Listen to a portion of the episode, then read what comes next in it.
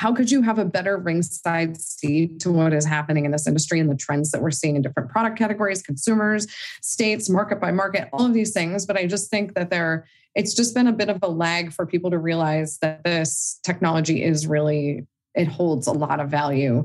And, you know, I'll just give a couple examples of analogs because some people are like, oh, why can't you just use Salesforce or why can't you just use Square?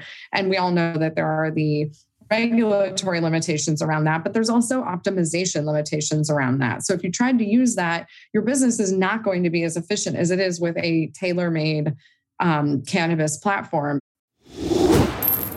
This is The Dime. Dive into the cannabis and hemp industry through trends, insights, predictions, and tangents. What's up, guys? Welcome back to another episode of The Dime. I'm Brian Fields, and with me, as always, is Kellen Finney. And this week, we've got a very special guest, Emily Paxhia, Managing Director of Poseidon Partners. Emily, thanks for taking the time. How are you doing today? I'm great, and thank you so much for having me. I'm excited to dive in. Kellen, how are you doing? Doing well. I'm excited to, to talk to Emily, and I'm even more pumped that it's another West Coaster. Isn't that right, Brian? Yeah, I guess Emily can can officially say she's on the West Coast, but I also think Emily does a lot of time out here on the East Coast, and I know she's got her eyes on New York. So again, I would say that's more 50-50 or 80-20, depends on how you want to split that. Oh yeah, bi-coastal. But yeah, presently living and based in San Francisco, but every year we I spend for the last few years, the one exception being 2020, of course, um, we've been spending about a month back in New York, one, one to three months back in New York in the summertime, because I'm one of those uh, people who actually loves the summer in New York City, which might might be crazy, but I just think it's the best time to be there. It's so fun. Awesome. So, for our listeners that are unfamiliar with you, can you share a little bit about your background? Yeah, so I am a co-founder and managing partner Poseidon or managing director. Both titles exist in my life. Uh, I co-founded the firm with my brother in. We put it together over 2012. Officially stood it up in 2013 and started investing with outside capital in January of 2014, right when Colorado opened their doors. Um, so now Poseidon has multiple strategies under its umbrella and all dedicated to investing in cannabis. And uh, kind of an interesting thing is when you wake up one day and realize that not only have you been investing in cannabis, but you're investing reach across all investments in US, Canada, Western Europe, and Latin America. So it's pretty exciting to see how this is so quickly developed into a, a global phenomenon. Before you got into the space, were you always interested in being in cannabis? Was there something that kind of led you to that? Can you kind of take us before you hopped in? Yeah, uh, no, I was not always interested in being in cannabis. Um, it, it's funny. I feel like, um, you know, there's that expression of like, there's no, there's no such thing as luck. There's just knowing, having the awareness to recognize an opportunity when it comes along. And, you know, I, I, do spend a lot of time focusing on mindfulness. I have been, I have studied to become a yoga teacher in the past. I've done a lot of things to try to, you know, increase my consciousness and awareness of what's happening in my in circuitous route. Um, the way that it first became uh, clear to me that there's an opportunity in cannabis. Well, a way to think about cannabis was unfortunately back when our parents both were sick with cancer, first our father, and it came up as a palliative care option that was still illicit, but it was just one of those things that came up and it was brought up by a hospice nurse. And then the next way it came to me was by way of when I moved from New York to San Francisco and saw the legal the semi-legal market. It was a gray medical market that had been around since 1996.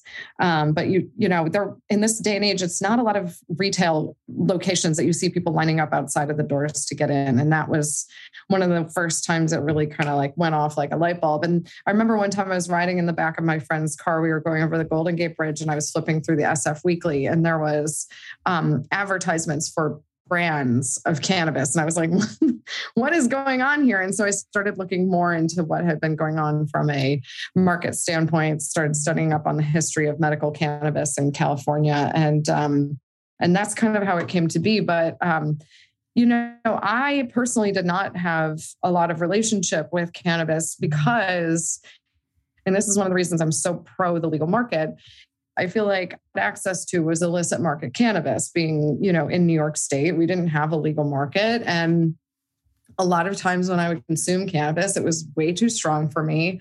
It wasn't what I expected. And, and I didn't always have the best experience. And now I'm a daily consumer of cannabis in d- different forms and fashions, like be it a CBD tincture or a wonder beverage or a can or you know, um, something from my Edie Parker cute little rolling papers or blow. You know, there's just all these different ways I can interact with it. And my experiences are totally different um, now because I understand what I am consuming, which is all about having a quality consumer experience. So, um, did I think I was going to ever be a cannabis investment manager? No. Um, but I just feel like it was one of those things where those opportunities come up. And I still remember um, I live actually right around the, this is another it, it all kind when you pay attention things line up. So I live around the corner right by Haight Ashbury and um, I walk right by it all the time. And I remember I was on the phone with my brother who's my co-founder and business partner in 2012 when I called him and I said I don't know I feel like cannabis could be the opportunity of our generation. And that's when we started talking about putting it together. So there's lots of ways that we got into this I love that you shared, and I think there's so many important parts. You know, everything ranging from the personal history side, also to like finding the products that were beneficial for you. Because I think there's so many people, especially here on the East Coast, that have that same kind of challenge where they've had certain products that didn't kind of fit for them, and then there's this huge opportunity for them in the future where if they can get kind of back into the industry and try, you know, regulated products, it can really make a difference for them. So I want to stay back in, in 2012, 2014. What was the cannabis industry like back then? It was interesting because it was everything from you had the apothecarium stores, the SPARC stores, beautiful retail experiences that look like boutique hotels or high end cafes. And then you get in there and there's a brownie with a business card stapled on a plastic bag, you know? And it's like, yes, by the way, California was a leader in lab testing products. And I feel like that's all been a very important aspect of how we've gotten this to where it is today is by when you look at the cannabis industry, the operators are the ones who hold themselves to the highest standards in the legal market. So they were like, we have to be lab testing our products so we know the potency of the product, what's in the product, making sure it's safe for consumers. And they they were always on the front end of that. So you'd have like a lab tested edible, but the packaging was very kind of rustic around it. And so it was very different. Um, also, you know, when early days of investing in cannabis, there were um, serious limitations. So, for example, in California, they were, you know, nonprofits or mutual benefit corporations. And so can't really take equity stakes in businesses like that, but you can lend money to them. And so there are ways you can start to think about participating. The same thing was true with, for example, in Colorado, unless you were a resident, you could not invest on the equity side into those companies. And so you have to get really creative and thoughtful about how you participate. But when, for example, if you do participate as a lender to a business, there are certain covenants that exist in place, such as reporting and, and having access to the financials. And it was becoming lenders to operating cannabis businesses that gave us incredible insight into actually how interesting the profile of these businesses are. And so back when we first started investing in cannabis, there were other firms that started to pop up and they would invest in cannabis, but they wouldn't do quote unquote plant touching operators we would actually invest in plant touching operators because we couldn't ignore the business potential of these businesses. And now we all know because we see the earnings calls or hear the earnings calls and see the reports that come out of these operators. But I mean, when you're looking at gross margins, some of these companies in the 60%, you're looking at EBITDA margins above 30%. I mean, these are very interesting business profiles. And by the way, experiencing massive growth year over year. So that was how our conviction around investing in cannabis was strengthened. So it's interesting how these limitations actually create opportunities when you when you pay attention. Yeah, and especially early on in the process, right? You're able to kind of see from just a small small picture. If it's just California, imagine what happens, you know, as you know it grows out from the United States and then potentially globally. Exactly. It's really crazy. Pretty nuts. So let's talk about Poseidon Partners. Can you share a little bit about the value it brings to the space? Yeah. So uh, Poseidon was co-founded by my brother and myself. Um, so we came from a line of family business and entrepreneurship. So I think it was just kind of in our blood, and um, we're both we're, we think similarly, but we also approach things very differently. And I think that's really important when you're in business together, especially in investing, because you kind of look at it from different angles and test each other on it.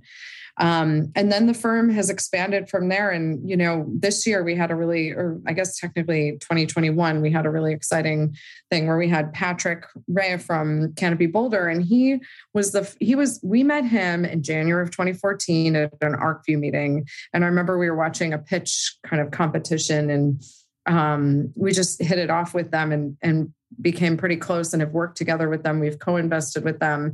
And I think his experience of launching and running a business accelerator in this industry gave him so much access to how these early stage companies start up and run and and the way that you can kind of help them to navigate through those stages and make connections and it was something i always really admired and then we decided to come together to launch our, our newest strategy so um, that's been really great. And then we've got Andres on the team, and Andres comes from an interesting venture and MBA background. And he's actually dual citizen Colombian United States. And so he actually spent a good chunk of the pandemic in Bogota. And, and now he's actually based in Miami. And then we have uh, Colin, who's joining the team, who comes from a background of doing research and, and, analysis on cannabis companies. So he's got a really interesting background. And then we've got Tyler, who um, is running, helping to run our ETF, and he's based out of New York. Comes from like Goldman background, and and has done a series of uh, investment um, processes along the way. So you know the whole team is built out and it's really exciting to see that we're kind of spanning the us we've got california Colorado, Florida, New York, and I, I think there's some great tent poles for for the firm. But um, it's been really great to grow it and to watch how everyone comes to the table with the same level of enthusiasm and passion for the industry, but also the same dedication to really delivering on our fiduciary responsibility of driving returns for our investors. And so, um, Poseidon, our thing has always been to be value add investors. We don't just typically we don't just write checks, although sometimes you just have to uh, know where your attention is best received. Sometimes when you do invest into a company, they're not as interested in having an active investor at the table. If they're running their business as well, we tend to just say you're good to go. But a lot of times we are actively involved. And it's something we set as an expectation at the outset of the investment for our founders is that we're here, we're partners. Um, you know, at the beginning of the pandemic, we had an all hands meeting for the entire portfolio and brought on insurance people, lawyers, accountants, just everything. So everybody had resources at hand for what appeared to be a black swan event, as Sequoia Capital called it. Um, you know, we may we've been talking about maybe doing something again if if this um, unfortunate situation with the Ukraine escalates I don't know how much more can ask. I mean, there's only a couple of things, and I don't even want to bring it up of what where this could go, but it's not good. Um, and we know that the inflationary impact of this and the supply chain issues are going to only be further exacerbated. But anyway, all of this goes by way of saying Poseidon is very actively involved. Um, you know, we get out there a lot, um, but the way that we think about it is the portfolio companies are the things that make our firm a success. So if they perform well, then we perform well. And um, you know, we're just here for them. I want to say I had a quick question. So you mentioned the accelerator program, yeah. as well as being a value added investor. Is that kind of what led you guys to start the mastermind program? Mm. The mastermind program is a work in process. Yeah, that's exactly right. So it's kind of a re inventing of the concept around accelerator programs. And the yeah. idea of it is to be kind of more nimble and to formalize a process of mentorship and network support. Is it and targeted so, at just your portfolio companies or are you guys opening it up to all kind of cannabis founders that meet specific criteria? Yeah, so I think we are going to be opening it up, and that's something we're endeavoring into in in 2022. Um, you know, we still are um, you know we've got our actively managed funds but um, i think that we will be looking to open that up because we do think there's an opportunity to work with some companies. Like for example i think that the this program could be helpful to those who are not necessarily in need of doing a full venture round of financing but they want to be able to kind of quickly get their businesses ramping and then maybe they can bootstrap them and do um, more um, you know finite rounds of financing where they take some money maybe it's in debt or maybe it's in equity with a way that they can dividend it out but you know not everybody is a, a perfect target for a venture style of investment but I do believe that there are small businesses that that want to get started up in this industry that can benefit from that program. So, does that make sense? That does. 100%, especially with the experience your team brings to the table because as we've seen, cannabis is so hard in, in every other area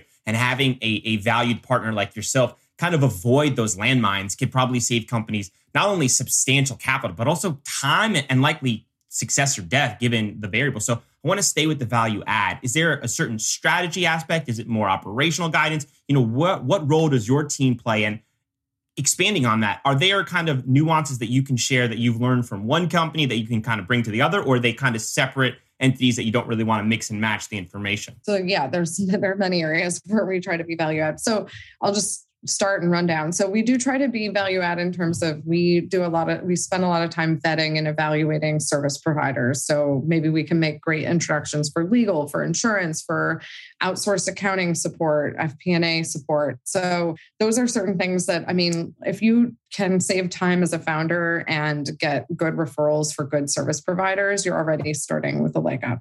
Um, the other thing is that our team will also kind of vet and stress test financial models as we're investing. And so we become an ongoing sounding board on that. And so, and like Andres on our team is really good at helping to model different things, including if a company is evaluating M&A or anything around that, he will be very helpful in terms of modeling the outcomes of those different transactions or opportunities. And so um, he's done that countless times and it's been very great value add. Um, the other thing we I would say is that we really try to help set up these companies with good corporate governance uh, not just in cannabis, but more broadly speaking, I think there's been a real absence of strong corporate governance. You can see how it's played out, for example, with Theranos or uh, WeWork, um, some of those really big companies.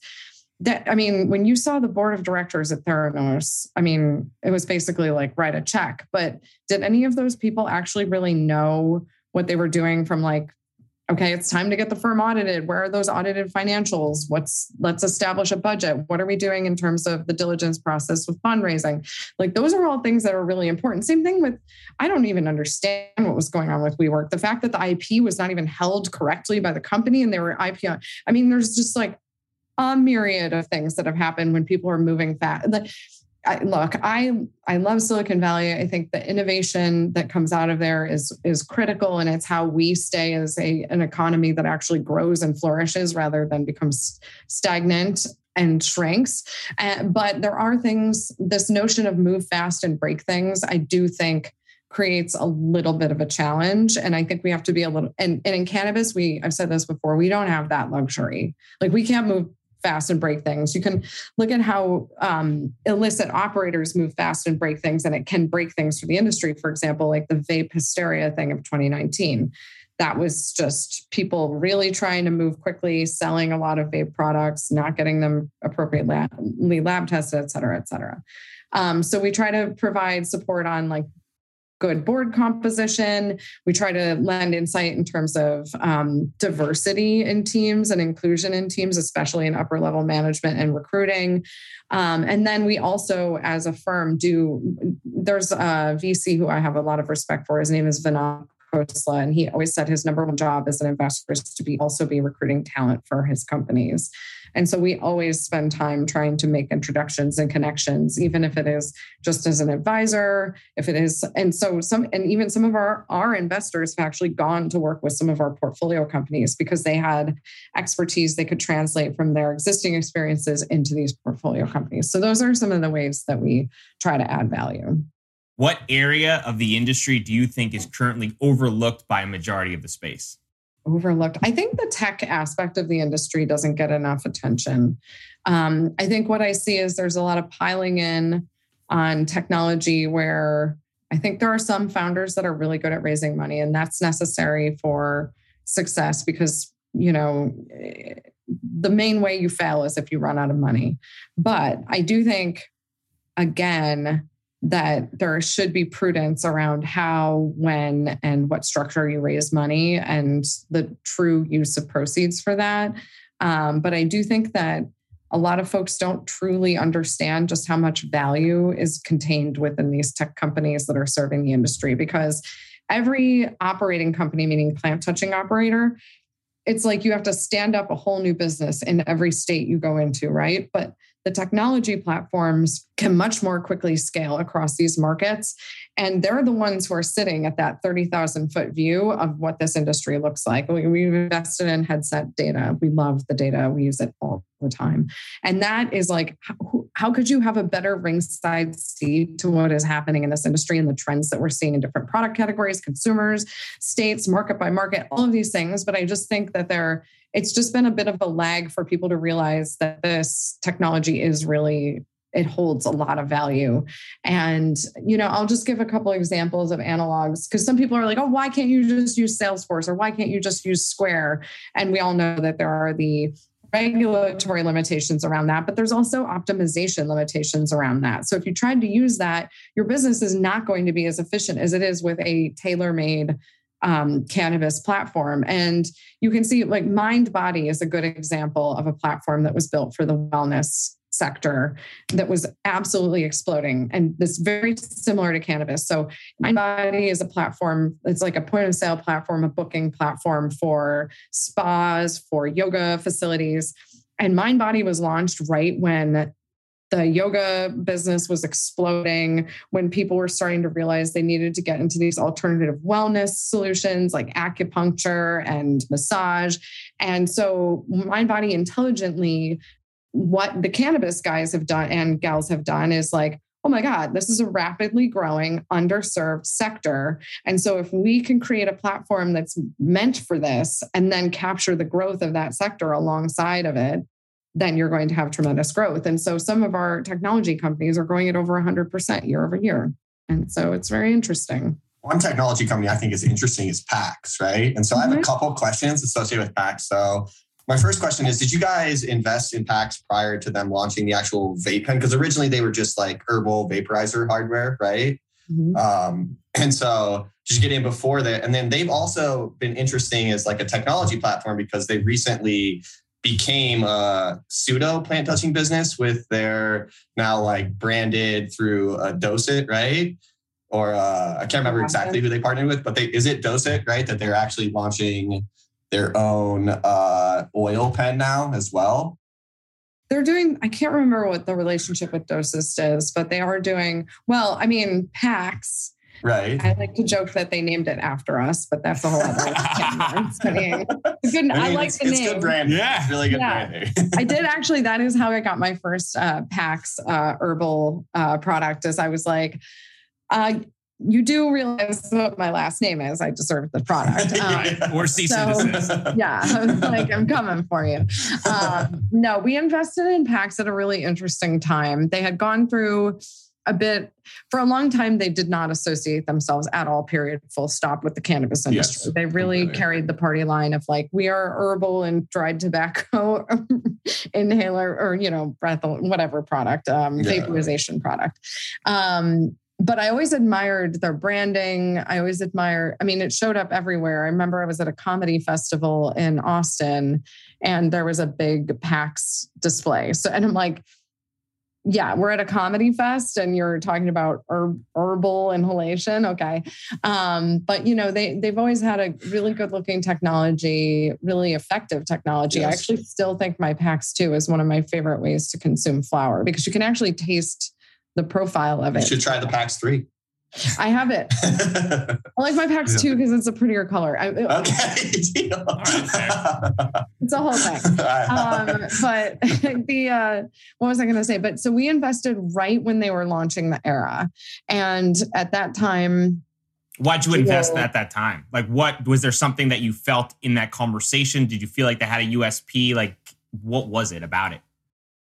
Uh, you know, the vapor category was growing rapidly. Uh, the pod aspect of it, I thought was very interesting, and I liked the that they were kind of doing the razor razor blade model, which is that they were going to be able to work with partners. So they weren't going to take on the capital intensive aspect of cultivating, processing, and infusing the pods themselves. They were going to work with some of these well known brands like Jetty Extracts in order to do it.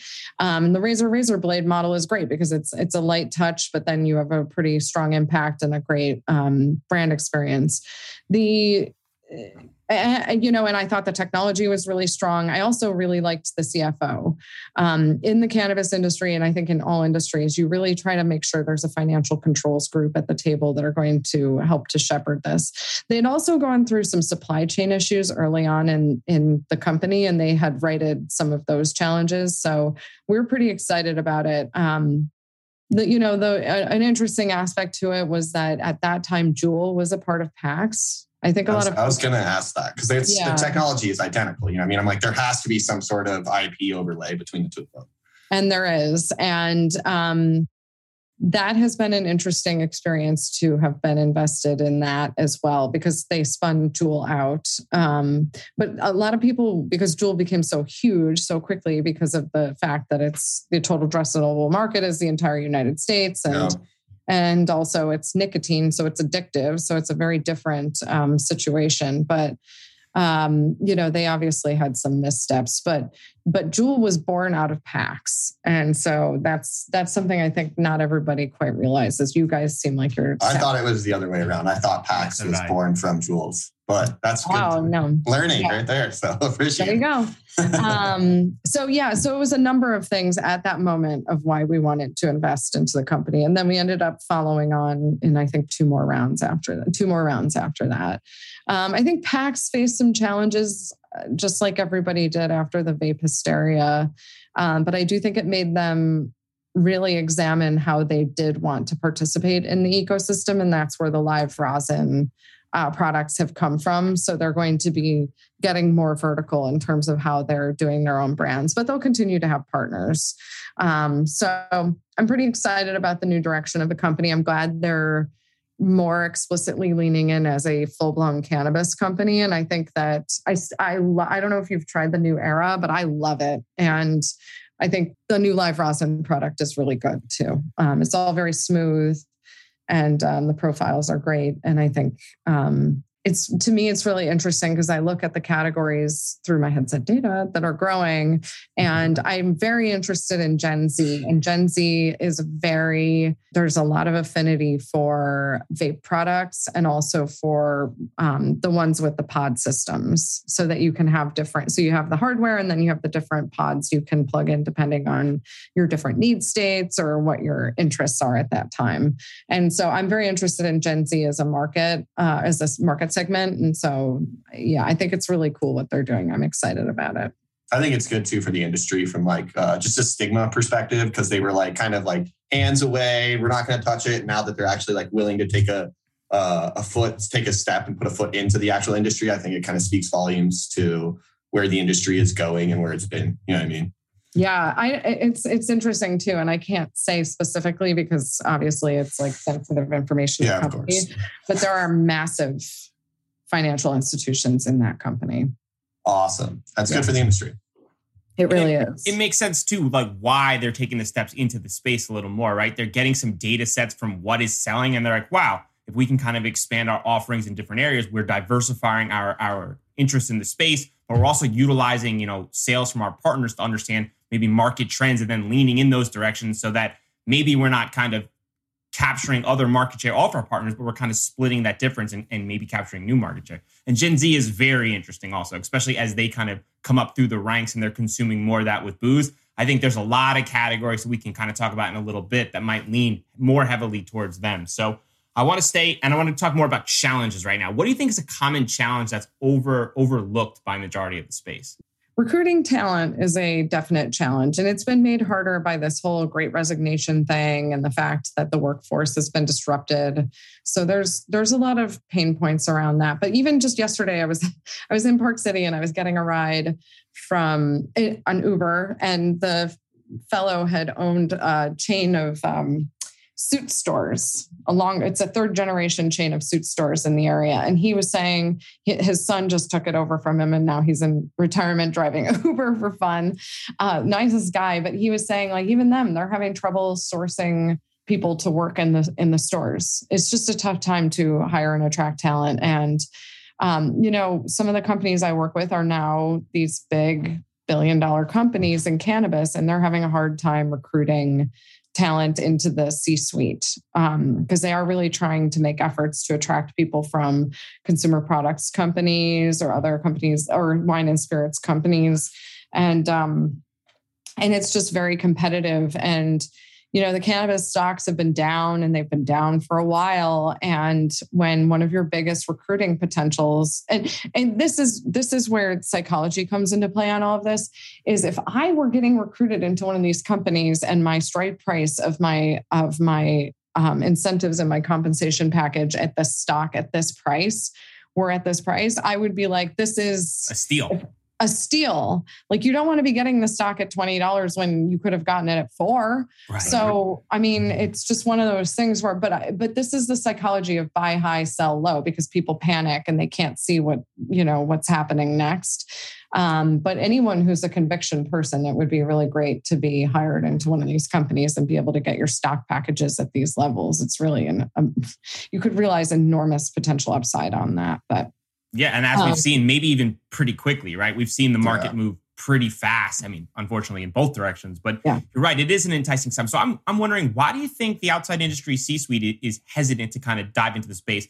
Is it the regulations? Is it the unknown aspect? Is it the federal legalization? What what areas do you think is the biggest deterrent for them? Um, yes. I think That's a good answer. Perfect. all of the things that you just said. Um, it's the unknown aspect of it you know, when you recruit from corporations, you have to find someone who's kind of like the entrepreneur in a corporation to come over to these companies. Because even if you look at the biggest ones in the industry, they're still startups. They're just startups doing over uh, hundreds of millions of dollars a year, hundreds of millions of dollars of EBITDA a year. And so, but they're startups. I mean, they really are. I mean, that's they are so young in the in the arc of businesses. And so you know, eh, eh, you do have to find the more entrepreneurial people from corporations. Otherwise, a, cor- a truly corporate person is going to struggle in this industry because the infrastructure is not there. And um, which I actually think is great because it's like if you can find somebody who's helped to shape these businesses and is ready to dive in and do it again, that's the kind of person you want. You mm-hmm. don't want somebody that's going to look to their left and look to their right and be like, well, where are the 400 people who are going to do my job for me, you know, and make me look smart? Like, you want these people to be people who are rolling up their sleeves and diving in. So, I think that's that's one of the tough things is just getting the right profile of of a human being. And then I do think that it's incredibly intimidating. And let's face it, it's it's been we went through a 25 month bear cycle on the stock market. And then we had a brief, a very brief run up of a bull cycle. And then we've been right back in this bear cycle since the end of last February. And um, it's tough. It's tough to it's tough to tell somebody that emerging market cycles like this are condensed and they're tight and they're difficult and are exacerbated by the political theatrics that we're watching, especially by the Democrats. But it's and gosh, it's so tough, but it's like, so it's tough to debunk the fears that these folks might have. So you just have to be high conviction on the fundamentals of the business. What is one idea, fact, or statistic that m- most individuals who work in the cannabis industry wouldn't know? That they wouldn't know. I think one of the statistics that people wouldn't realize is how f- that there's like really one to two to three actual insurance underwriters that'll touch the industry. And yeah the yeah and I, I think one of the biggest issues that was going to be one of the and i think what people don't realize is how that affects the cost of doing business is when you can't have ordinary business services like a or normal insurance. I mean, we talk about banking all the time, but the insurance piece is is one of the un, unfortunate side effects. So I would say that and that like our insurance premiums are I mean, what we pay for insurance has got to be at least like 3 X what other people pay in other businesses. In many instances, more. Yeah, that one that one hits a, a sore spot for us uh, pretty pretty recently. yeah. All right, let's let's do a quick rapid fire. One guest from your high rise podcast that wowed you. Andrea Cabral from Ascend. I mean, obviously, I'm in I'm on the board of Ascend, but Andrea Cabral was the sheriff in in the Boston area, um, and she came. I mean, to see a law enforcement person come over to the industry. I feel like I, I can never hear her story enough. It's totally inspiring. and she really really stepped up and and made a difference in the community and and she also has illuminated um, a lot of things around um, micro lending and ways we could think about providing more support to equity applicants other than just handing out licenses or or talking about handing out licenses and holding up the process which is really what happens at each state level but um, yeah she's somebody who really has always wowed me favorite under the radar cannabis company or brand that you think will explode over the next two years? Well, so uh, full disclosure, I'm an investor, but I think this company called Wunder, uh, the way they do their beverages is my it's my favorite beverage. I actually not only am I an investor, I'm also a client. No, but I, you know, I keep I keep them in the in the cupboard. I, I keep them in the fridge. I think the way they've approached their taste profile and everything, I think it's it's about to have a moment. They're seeing great growth in California where they are. So would you trade no cannabis consumption for 10 years for the Buffalo Bills to play in the Super Bowl? Sorry, Bills. I got to keep my endocannabinoid system cruising along here. I feel it. What's another 10 years? right. you know? your state that you have your eye on? Alabama. Ooh, that is an interesting answer. I like it. Why? Uh, Alabama has a deep culture of uh, agriculture, a deep history of agriculture. And I think there are some amazing uh, enthusiasts who are multi generational humans who are there. And I think um, they're thinking about it in an interesting way. So, and I like. I like the idea of doing something in Jeff Sessions' backyard. Take that, Jeff. Yeah, I was not anticipating Alabama. Were you, Kellen? No, not at all. I thought she was going to say New York. I thought she was going to say Florida. Ooh, all right. That's where I thought you were going to say. Uh, I mean, obviously, I I mean, New York, I cannot wait for, but I just thought I'd bring in a different one. yeah, no, no, for sure. I mean, New York, we can have another conversation about that. But yeah, it's been it's, it's been very sensitive topic. It's Brian. been disappointing. it's been disappointing. It's been disappointing. Um, and I think we can all agree that. Not well, as disappointing as New Jersey so far. Good point. I assumed they would be kind of hand in hand disappointing, if we're going to be honest. I've been on the record for a bunch of times saying that I think the two of them will, will come online closer together. And as we get into it, I'm getting. Close. It's been so long that I just feel bad taking shots at you now. That's fine. so let's talk about East Coast. What can East Coast operators learn from California? Uh, that competition will come more quickly and more fiercely than you can ever imagine. And it will come from every angle. But um, so I would say you got to level up your your game in terms of your retail experience, your quality of product, your offering of product, and your quality of branding. That's well said. Thanks. Based on your experience with operators in the space, what is one concept or idea you think a majority of the individuals who operate in cannabis are not thinking about that should be thinking about? Cannabis is a commodity, just like coffee beans are a commodity, but we all pay a lot of money for coffee, don't we? And I think that that's the thing that we. And, and the same way as like a grape is a commodity, but uh, wine is a very special and unique product. So I think the faster people can figure out how to build legitimate. Okay, so every I, this is uh, this is a personal gripe I have. I have a background in consulting on on brand building, and so when I hear people just say the following, "It's all about brands," I cringe because building brands is harder and more expensive than anyone really realizes. And that's why there are big conglomerate consumer products companies because they have the time and the and the resources to build brands or to buy them. And you saw this massive consolidation in beer. You've seen it in wine and spirits. You've seen it in even cereal, for God's sakes. So um, this is not something to ignore, but you but I think every company is going to have to level up a more sophisticated and um, segmented brand strategy and then really stand behind the quality and what those brands represent. So if it's a it's supposed to be more of an affordable and accessible product, then get really clear on that. If it's supposed to be a more premium and unique product, then get behind that. If it's targeting a certain gender, get behind that. So um, I think that everyone's going to have to level it up because, um, you know, California absolutely inverted this year on the very fact that cannabis is a commodity and without um, better brand and retail strategies around it. I mean, California, to be fair though, we have less than a thousand legal retail locations in a state that is the fifth largest economy of the world.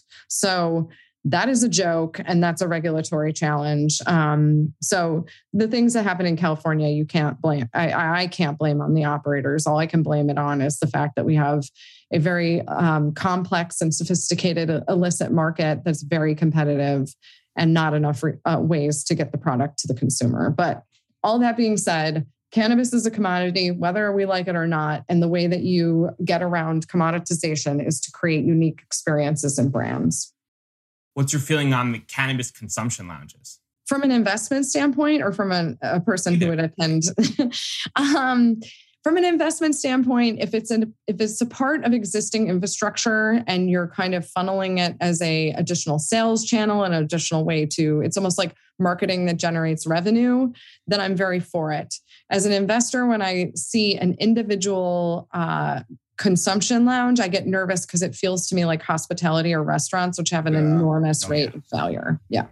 Yeah, like a bar. Yeah. I mean, it's hard to franchise something like that. Yeah, but if it's, it, you know? Yeah, but I mean, again, getting back to the coffee thing, if you can figure out how Starbucks. to use it. Yeah, exactly. Favorite product, favorite product category over the next two to five years? I am into beverage.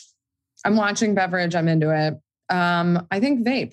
I'm very into vape. And I think there's ways we can continue to grow and evolve around vape and technology that can be invented that can or improved upon. And I think it's it's it's a great category. And I I hated when we threw the baby out with the bathwater on that um, because of the hysteria around it, which was misguided and the media blew it out of proportion and it was really too bad. Uh, I mean, I even hated on the e-cigarette side because I know people went back to smoking cigarettes more than yeah. ever and that's a terrible outcome um, if you just look at the health data. So I'm very pro for vape, and I think you can do a lot. Getting back to the point about building kind of a moat around pricing and, and avoiding commoditization, I think that that's one way you can do it. Speaking of vape, so Respira, is that how you say that company? Uh, yes. They're aerosol, right? It's like uh, the same technology that you would use for an inhaler, right? Mm-hmm. I understand that right now they're targeting it as a medicine, which they should, but is that something that's ever going to be released as like a commercially viable way for a consumer to inhale cannabinoids? Uh, yeah. I mean, right? You wouldn't even have to worry about any of these negative side effects, and like it's going to take a special machine to make the the the aerosol version of it. So like, there's going to be like at least kind of like a paywall there from bad actors, right? Yeah, so it's funny you say that because when I was giving that answer, Respira was in my mind 100%. I'm very excited yeah. about that company. I'm very excited about that company. So for those for those at home who do not know, um, Respira has a technology platform where it's a really a no heat uh, product. And yes, there are multiple ways that this technology can be applied from everything from vitamin um, intake to certain medications, um, and of course, cannabinoids. And so um, it's a very cool platform. And you're absolutely right. It's not just the device, but it's also the technology that goes into the form factor that would go into like for example if it was like just for easy analog, if it was like a PAX Era type device, you'd have a, a device with a pod system and the what's in the pod. So there's technology in the pod, there's technology in the formulation for the pod, and there's technology in the product, the actual hardware. So it's all really interesting. And I think, um, you know, as somebody who does like consuming by vape, but would prefer it to be even healthier, then I think that that's a really great thing. And, you know, I am a vegan, so I get B12 shots.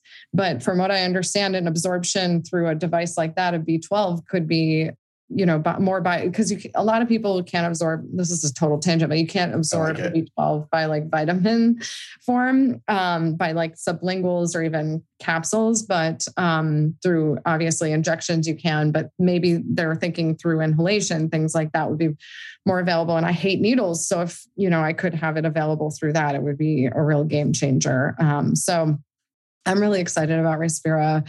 Great team. Um, the CEO, the founder is a really inspiring. Um, he's just an inspiring innovator and love working with him. And then the COO actually came from Altria's smokeless tobacco division from for like 20 years. And so he's a really incredible human. I've known him for years. And um, actually, he was part of our diligence process to invest into that company. And, and it's so great to see them working together as a pair. So that is cool. Great team. Yeah. sounds like they have, Thanks a for nice, bringing that up. they have a nice IP stack, also, it sounds like. Yeah. I mean, I like their technology. And I've always, like, you know what I mean? I heard about that maybe at a conference like three or four years ago. They were talking about it, this pharmaceutical, uh, Monica Valenperino. I always mess up her last name, but she was talking about it, and I was like, that is definitely the future for sure. So Yeah, it's they've been in stealth mode for a little bit, you know, while they continue. which to is launch. smart, right? Yeah. Like, Yeah, but I I love that one. I'm really excited about it. Can't wait for that to be in the market. So Since you've been in the cannabinoid industry, what has been the biggest misconception? um that the people who work at cannabis companies are quote unquote stoners. Um, and so first of all, I'll start by saying I I love stoners and I think that the word in a pejorative sense is misused terribly. And I think all of us should honor and respect the people who built this long before we felt safe enough to get involved. And so I have a lot of respect for the people who came before me. Um, and I think that the people I know in the cannabis industry are some of the most dedicated, highest achievers. And like, seriously, I mean, Rosie Mattio and I are texting from like 5 a.m. my time in, on the Pacific coast till like, oh God, I feel like almost midnight her time on the East Coast. And it's like, who's up and working and working out and doing i mean everybody i know is just like push push push push push and you know i'm based in san francisco and if anybody thinks that uh, there's not a ton of cannabis consumption going on in these technology companies then they're out of their minds i mean one of our shops was right around the corner from Twitter and Uber. And every day at lunchtime and after work, it was just like lines out the door. And it was all people who worked in technology. So I think that's one of the big misconceptions. And I think, yes, in our industry, people consume cannabis, but I think that we all have to shift the way we think about what that means. That's really well said. Before we do predictions, we ask all of our guests if you could sum up your experience in a main takeaway or lesson learned to pass on to the next generation, what would it be?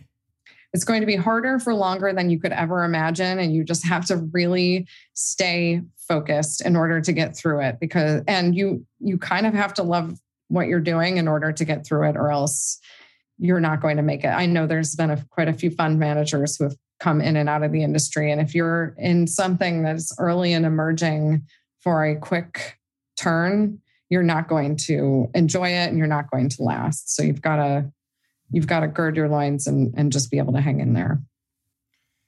Prediction time. Emily, it's 2027. What outside industry titan is the power player in the cannabis space? This is a good question, and I should have thought about this in advance. Um, I think it will be outside can okay. Could we could I give two answers? Yeah. Okay, want. I, I just want to give context. I do view the cannabis industry as it's going to bifurcate, where part of it is going to go very pharma, and I think Yes. that I'm I'm thinking 2027 is that far enough out. But I would say let's go ahead and say it's Pfizer because of some of the research we're seeing on Oh, yeah. the positive Yeah. benefits of cannabis with COVID. So I say on the pharma side, I'm, and their acquisition, right? yeah, And all their patents, which I don't know why people don't see. There are thousands of them that they own. So I'm going to say Pfizer on the pharma side. And then outside player, I'm going to say Diageo. Because oh, wow. I think that beverage and I think with Gen, to our Gen Z, they're going to have to pay a lot more attention to century. And I know they already are. We already know this, but I'm going to say they're going to get involved in a, in a big, big way. And they're based out here in California, so they're watching it. Definitely. Kellen? Amazon.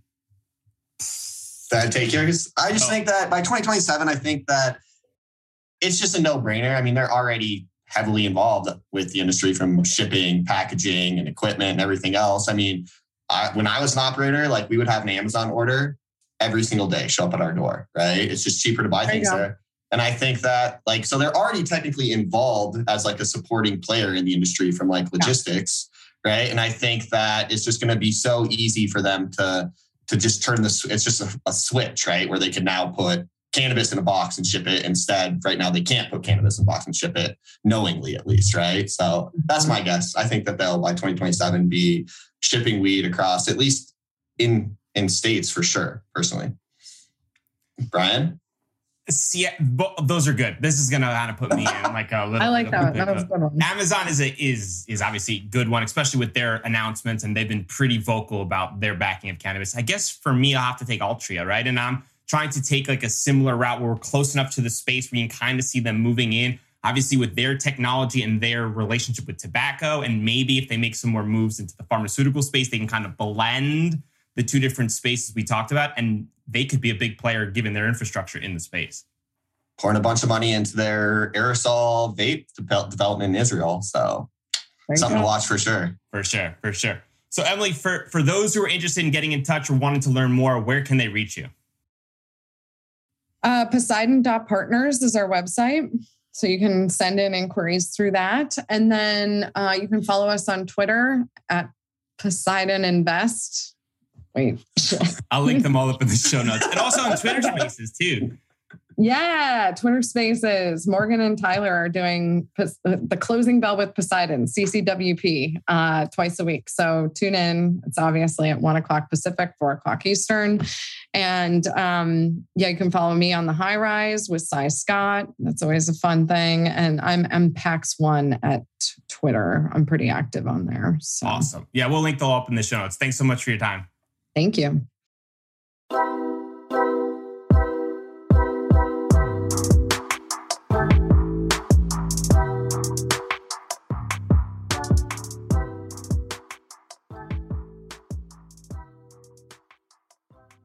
Thanks for listening to today's show.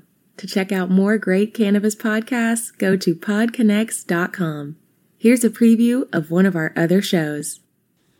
Cannabis Health Radio is a podcast about stories from people around the world who have used cannabis to deal with serious ailments, many of them life threatening. My name is Ian Jessop. My co host Corrie Yelland is no stranger to the devastating emotional impact faced by so many people receiving a death sentence diagnosis from a doctor. Told she only had months to live with anal canal cancer, Corrie researched and immediately began using cannabis oil to eliminate her cancer and has been cancer free for more than a decade. She told herself that if it worked, she would spend the rest of her life helping others, which she does tirelessly every day. When you listen to our podcast, you'll hear many stories like Corrie's, along with others who have used cannabis oil for many more ailments besides cancer, such as chronic pain, PTSD, MS, and many, many more. As one of our guests said, your podcast gave me the confidence to save my own life. We regularly get messages from listeners who have heard our podcast and use cannabis to solve a serious health issue of their own or that of a loved one.